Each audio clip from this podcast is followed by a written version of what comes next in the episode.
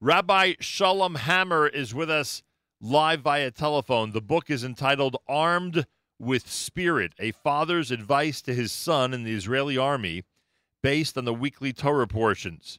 Rabbi Shalom Hammer served under the Rabbinate Division of the Israeli Defense Forces and currently serves as a senior lecturer for Machaneh Mushutaf and the Jewish Identity Branch of the IDF. In addition, he's founder of Makom Mushutaf, offering non denominational Jewish programming for secular kibbutzim and moshavim throughout Israel.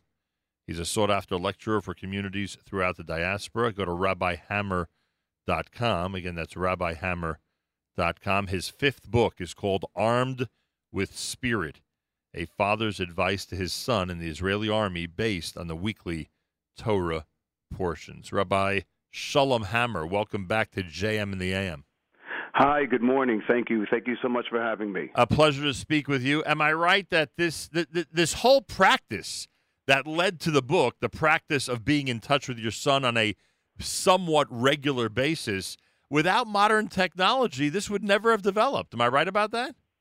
Yeah, yeah, very, very much so. Right. I don't know if you remember those old uh, blue postage mail things that you used to have back in the day, 30 years ago, and you would rip them open as you would get a letter from your parents overseas, and half the letter would be gone. Today, Right. thank God, with uh, WhatsApp, which everything, every single Israeli is familiar with, um, I was able to write consistently every single day. I was able to send a Dvar Torah to my son while he was in the army. And you uh, thought of this simply the first day that he left you? Like, when did this whole thing develop?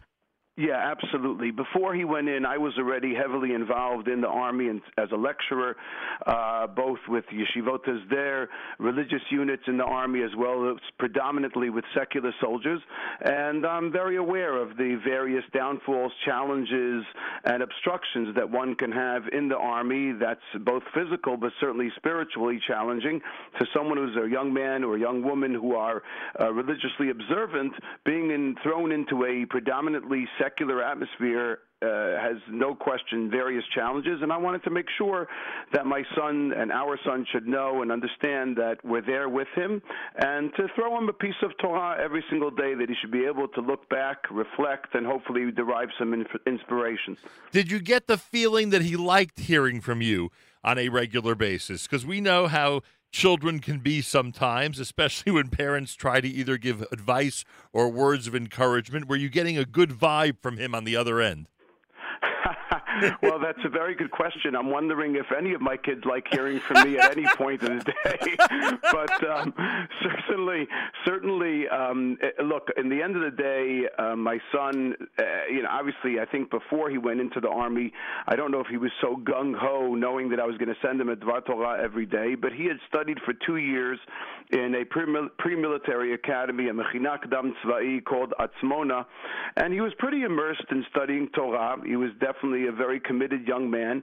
And I think when I posed the idea to him, number one, I'm not sure I really gave him much of a choice. I told him I'm going to do it anyway, even though I knew that many of the Divrei Torah he would not necessarily read, not only because he might not necessarily want to, but also because his phone is not always available Right. uh, when you're a combat soldier. However, he was definitely, you know, definitely amenable to the idea.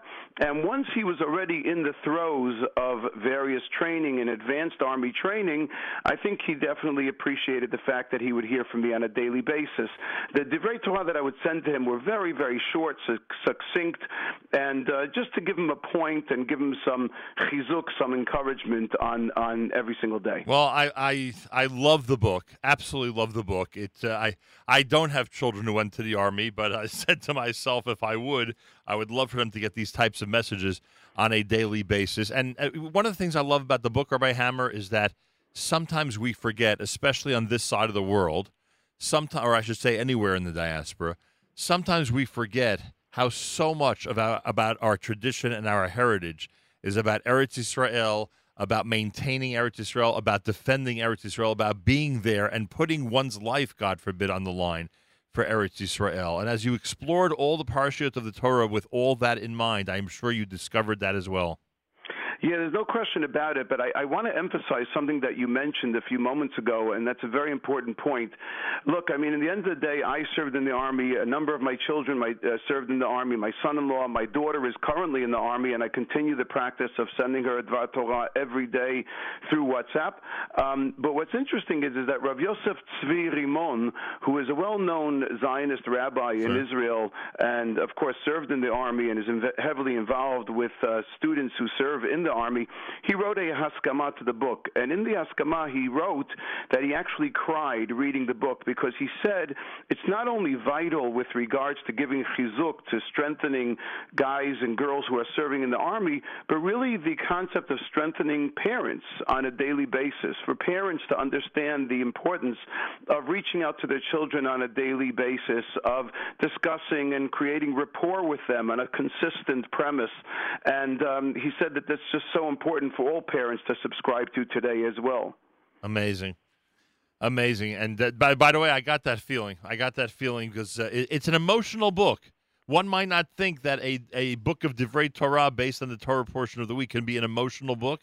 It's an emotional book just knowing that you are you know transmitting these to your son and and and and you know conjecturing just how much you must miss him and worry about him and knowing that again he even with all the the cynicism of the young people you know no doubt you know many times during the day says you know I'd rather be home than doing this so yeah, I mean, I'll tell you something. It's funny. There's still parts of it that I read now, and unfortunately, my memory doesn't serve me well. But when I read it, uh, there are still parts of me that begin to cry. Yeah. Um, you know, just because I'm just moved, not necessarily from my wonderful words, but just from the concept and the ideas that are developed.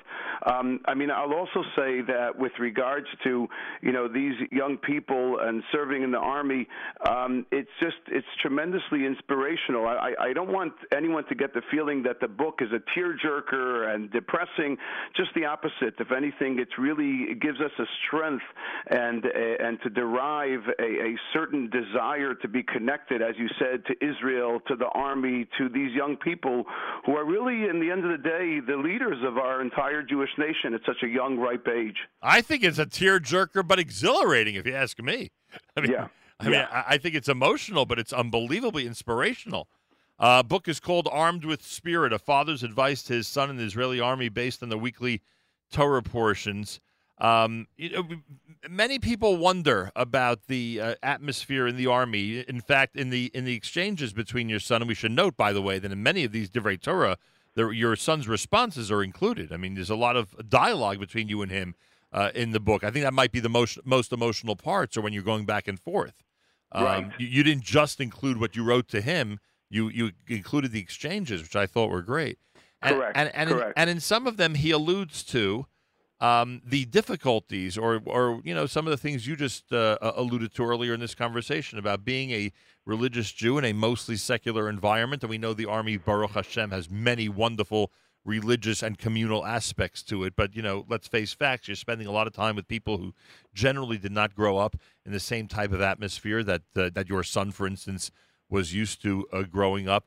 Uh, a- as a parent and as a you know as a potential soldier, d- d- is one is one you know debating with themselves for a long period of time before finally making that decision to go into that environment? Well, I'll tell you something. I mean, uh, there's not that much debate to do with regards to people who subscribe to Medinat Yisrael and to the really the chiyuv deoraita, the obligation from the Torah to protect Eretz Yisrael. Today, I don't think anyone. Well, there might be some, but I, I think most people would agree. Uh, I'm talking about poskim rabbanim that serving in the army today is really a milchemet Chovah. I mean, it's a, it's an absolute obligation to protect the country. Uh, the main debate that comes up, and there's the the conflict that might exist amongst the youth is whether they should serve in Hesder units, which are which is going into the army with religious or observant units together. Could be consist of 15 to 30 young men who are coming from yeshivot as one unit, or to go in as a regular combat soldier. And the difference is that if you go in as a Banish, as someone through the Shivat Hesder system, you're serving only 18 months. And I'm not belittling that, but your ability to move on on or advance in your service or as a officer and so on and so forth is limited. Whereas if you serve as a regular combat soldier in a regular unit, you're talking about two years and eight months at the very least, with the ability to be mitkadem, in other words, to move forward and advance in your army training and in your service as an officer and so on and so forth. So the opportunities are much more uh, broad for someone who's serving in regular combat. Having said that, one who does go into a regular combat force um, is, yes, going to be surrounded by mostly secular secular Israelis. Uh, obviously, there's nothing wrong with that. There's nothing wrong with them. They're wonderful young men and young women, but they're certainly in, in, not aware of things that an observant person would be aware of. And I have to tell you that as a lecturer in the Army, I consistently come across many youth, uh, secular Israelis, who are not familiar with basic fundamentals and foundations, not only of faith, but of Jewish knowledge that we would expect an Israeli to be familiar with. And unfortunately, it doesn't resonate with them. And that's really what I'm doing in the Army as a speaker, as a lecturer. I'm trying to bring back, or we're trying to bring back, that spirit, that understanding, that ideology, both of Zionism, of history, appreciating the text, and appreciating the richness of what our Jewish culture has to offer. Because if our army is just any other army in protecting a country, but it's not a Jewish army and it doesn't appreciate and understand where we came from, uh, then there's no way that we could possibly move forward to where we need to be. May I ask you uh, what your daughter's role is in the Army? Absolutely. Uh, our daughter Nechama, she serves as a Madrichat Shob, that stands for Madrichat Shlita Bakara. It's a special technical system that tracks soldiers in the field, and she is based on a on a base down south called Bislach, and she is involved with officer training. She trains officers how to use uh, technical track, tracking systems for soldiers in the field. It's a it's a lovely job. She's very happy with it. We're very proud of her. And in fact, she just got a job with something called Elbit, which is a a uh, industry of military and technology uh, that they that they sell to various countries, and they like hiring these young girl soldiers who have been involved in these tracking systems. And she's moving on to work for them afterwards. Amazing. Um, does she receive uh, uh identical or unique divrei Torah from her father? That's uh, does she well, get the same know, ones her brother gets? she she actually said to me, Abba, when are you, when are you going to write the next book about me? so I, I don't know if that's going to happen. It's an interesting question that you ask.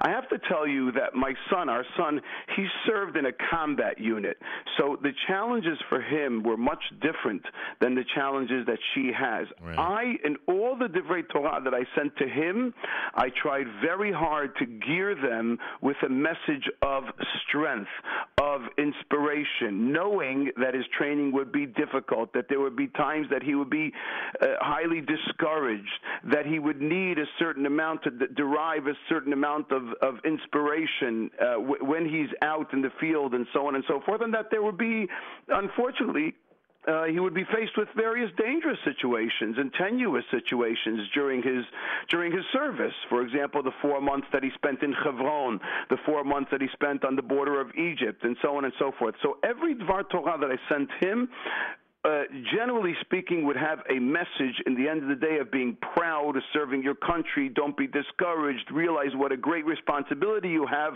but what an awesome opportunity you are presented with as well. The Divrei Torah that I send to my daughter are not as geared to that in as much as they are to share with her a Dvar Torah so that she has something spiritual resonating in her mind during the day. Interesting. Um, it seemed your son, based on the exchanges with you that I read in the book, it seems that he had an appreciation for the for the most what some would say minute uh, jobs or tasks that a soldier might have. He had an appreciation for just how vital even that small task is in defending the land of Israel.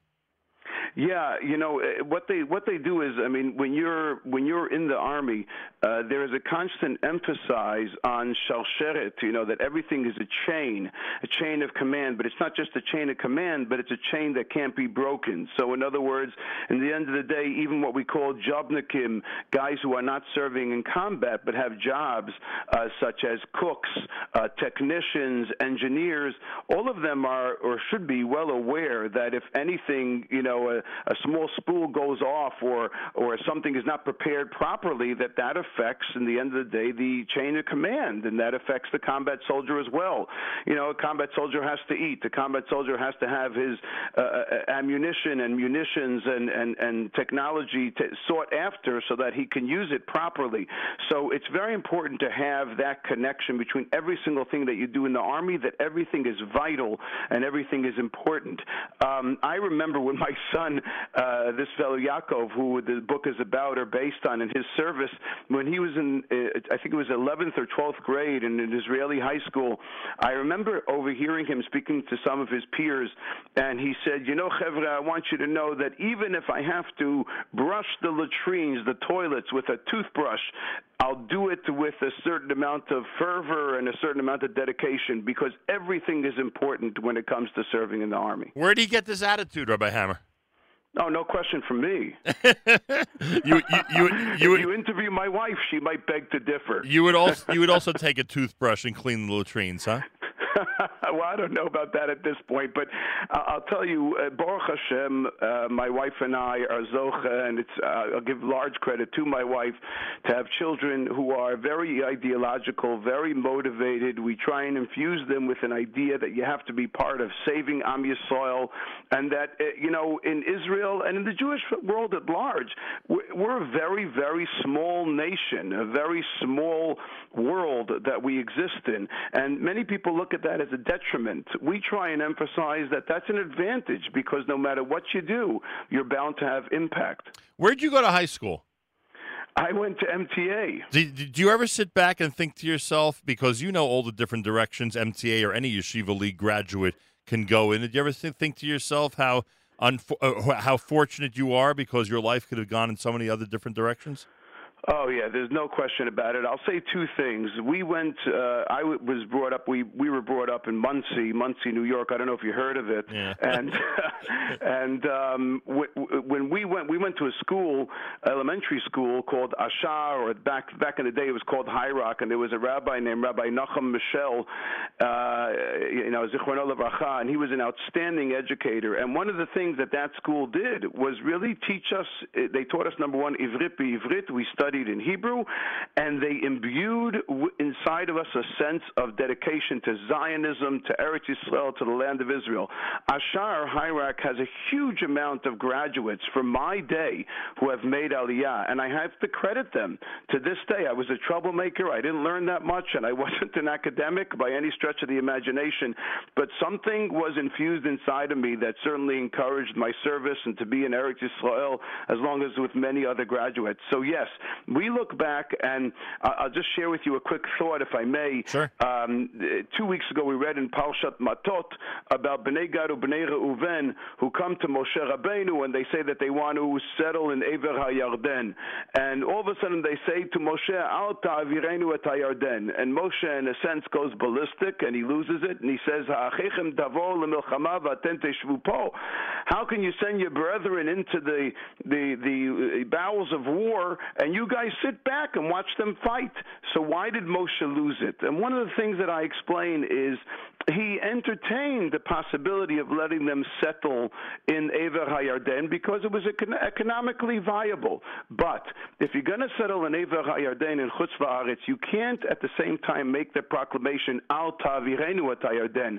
Don't make us cross over the Jordan Valley, because then you're not only saying that we want to sit here in Chutz La'aretz, but we don't want to be there. I think every Jew, even if they're sitting here, and everyone has a reason again, I'm not judging at all, and I understand that not everyone could be in Eretz Yisrael, but every Jew has to want to be in Eretz Yisrael and can never say Al Tavirenu Yarden. So I remind my kids that we are fortunate because not every Jew sees it that way, and not every Jew has that opportunity or understands it, and we do, and we're part of making it happen. Amazing, absolutely amazing. Everybody, Shalom Hammer is with us. By the way, do you have the book in front of you or not? I do actually, yes. Could could you go to 174 for a second because you you address in here, and, and I'm bringing it up because it's this week, and and this mm-hmm. week I would hope everybody's concentrating uh, on Parshat Dvarim. Um, it, it is difficult sometimes when we think of how lucky we are, even those who live in the diaspora. I, I just mentioned, you heard me mention on the air, I'm going to be in Israel for a day next week. Right, right, wow. What would Moshe Rabbeinu have given to be in the land of Israel for a day based on his dialogue with God in this week's Parsha. We, one can only imagine what he would have given to have done what I'm going to have the privilege and have had the privilege to do many, many times. And mm-hmm. so many people have had. it, it is hard so, to sometimes wrap our collective head around the fact that he did all he did with you know at the side of God. I don't want to say with God at his side, Kaviyachol, but with but at the side of God, he did all he did and had this uh, one goal, and and God Himself from the time of Abraham states to him, meaning to Moses and all of his predecessors, how important this goal is, and he's not allowed to enter. And I just wanted to know, and it, I mean, certainly you could cite the thoughts you have on 174, but in addition to that, if there's a if there is a way to just reconcile with what Hakadosh Baruch Hu decided for Moshe Rabbeinu. I mean, it, it's it's it's very very difficult to understand. It's uh, all the parshanim, all of the various commentaries try and understand why Moshe was, in the end of the day, punished from coming into Eretz Yisrael. Uh, it, it's very difficult to understand. Um, but having said that, I mean, you make reference to 174, and what I say there, one of the ways that Moshe uh, describes Eretz Yisrael. He says, uh, He says, "Let me see the good land." And one of the questions that I ask here, and based on one of the parshanim, is how does he know it's tova? Uh. You know, I mean, he he was never there; he didn't see it. But the answer is rather obvious, but it's so important, and that is from Moshe's perspective, it was always tova. Everything with regards to Eretz Yisrael is perspective. I always say about the Meraglim, we're coming up to Tisha B'Av, so it says Vayivku Am Balayla Hahu, and the Gemara says Balayla Hahu. I think it's the Gemara in Sanhedrin that Balayla Hahu on that night is referring to the night of Tisha B'Av. What exactly went wrong with the Meraglim? So there's many, many commentaries, etc., what they did wrong, and various theories, the Ibn Ezra, the Rambam, the Ramban. I say that in actuality, when Moshe sends them on the mission, which is completely a sound mission, I mean, you don't send soldiers into a, a, conquest without a certain amount of tactics and strategies. But when Moshe sends them, he says to them, ta'aretz mahi, see the land mahi. What is mahi? So one would say it means mahi for what it is. But I'd like to suggest that mahi is for what it can be. In other words, Moshe expected from them to see not the land that it is now, but the land that it can be, the potential oh. that the land has. there are only a certain amount of people that see Eretz Yisrael that way. It is only those people who are able to sustain and live in the land of Israel. Because if you're looking at Israel for what it is now, there's plenty to fetch about, and there's plenty to be disheartened about. But if you see the land of Eretz Yisrael as Moshe did, Hatovahi, that the, the potential is so good. There's so much we can do. There's so much we can contribute. There's so much we can develop. And I want you to know that I spoke about this just this past week. I go to secular kibbutzim, deal with secular Israelis, and teach them, you know, Havanat Mikra, etc. And we go through various texts. And I said to them, look, your parents, your grandparents saw Eretz Yisrael Mahi we don't have to be talking about religious people, but they understood very well that to be a chalutz, to be a pioneer, you have to see the eucalyptus trees that could soak up the swamps near Hadera. You have to be able to see Tel Aviv as not being a desert in the middle of nowhere, but being a metropolis. And that takes a certain amount of vision. And I don't know why, and I can't completely understand why Moshe was obstructed from coming into Eretz Yisrael, but the Torah consistently emphasizes that Moshe moved forward, that Moshe led Bnei Yisrael through the Yarden, and that ultimately Moshe always saw Eretz Yisrael, even though he couldn't get there, as Hatovahi. And that takes a, a certain amount of perspective that allows us and gives us the resilience to survive. And you're lucky enough and honored enough to have children who understand that the Aretz is Tovahi. Absolutely, Baruch Hashem. Which is such a tremendous bracha. Uh, Rabbi Shalom Hammer, uh, Armed with Spirit is the name of the book. I hope everybody listening right now is ordering this book now. You will absolutely love it if you love this conversation. Armed with Spirit is a father's advice to his son in the Israeli army based on the weekly Torah portions. And as I mentioned, it includes dialogue in many of the cases between Rabbi Hammer and his son, which makes the book even more emotional and and frankly uh, adds a tremendous dynamic to it. Uh, Rabbi Hammer, always a pleasure. Uh, big yasher koach on the book, and and uh, and good luck with it. I assume it's available. Well, these days you can just order it online, right? It's available. Yeah, abs- absolutely. It's now uh, in where a few days will be in Amazon, and it's on the shores of the United States already as we speak. And uh, as you mentioned, my website is rabbihammer.com. If any communities, kehilot, JCCs, whatever it is, are interested in hosting me uh, to speak about the book and to have a lecture and a special evening uh, with book signings, I'd be happy to respond, and I come in periodically. So thank you so much for this opportunity. And I will highly recommend that to uh, all the congregations and their representatives who are listening right now. Rabbi Hammer, thank you. A, uh, a, a real delight speaking with you, and thanks so much for joining us.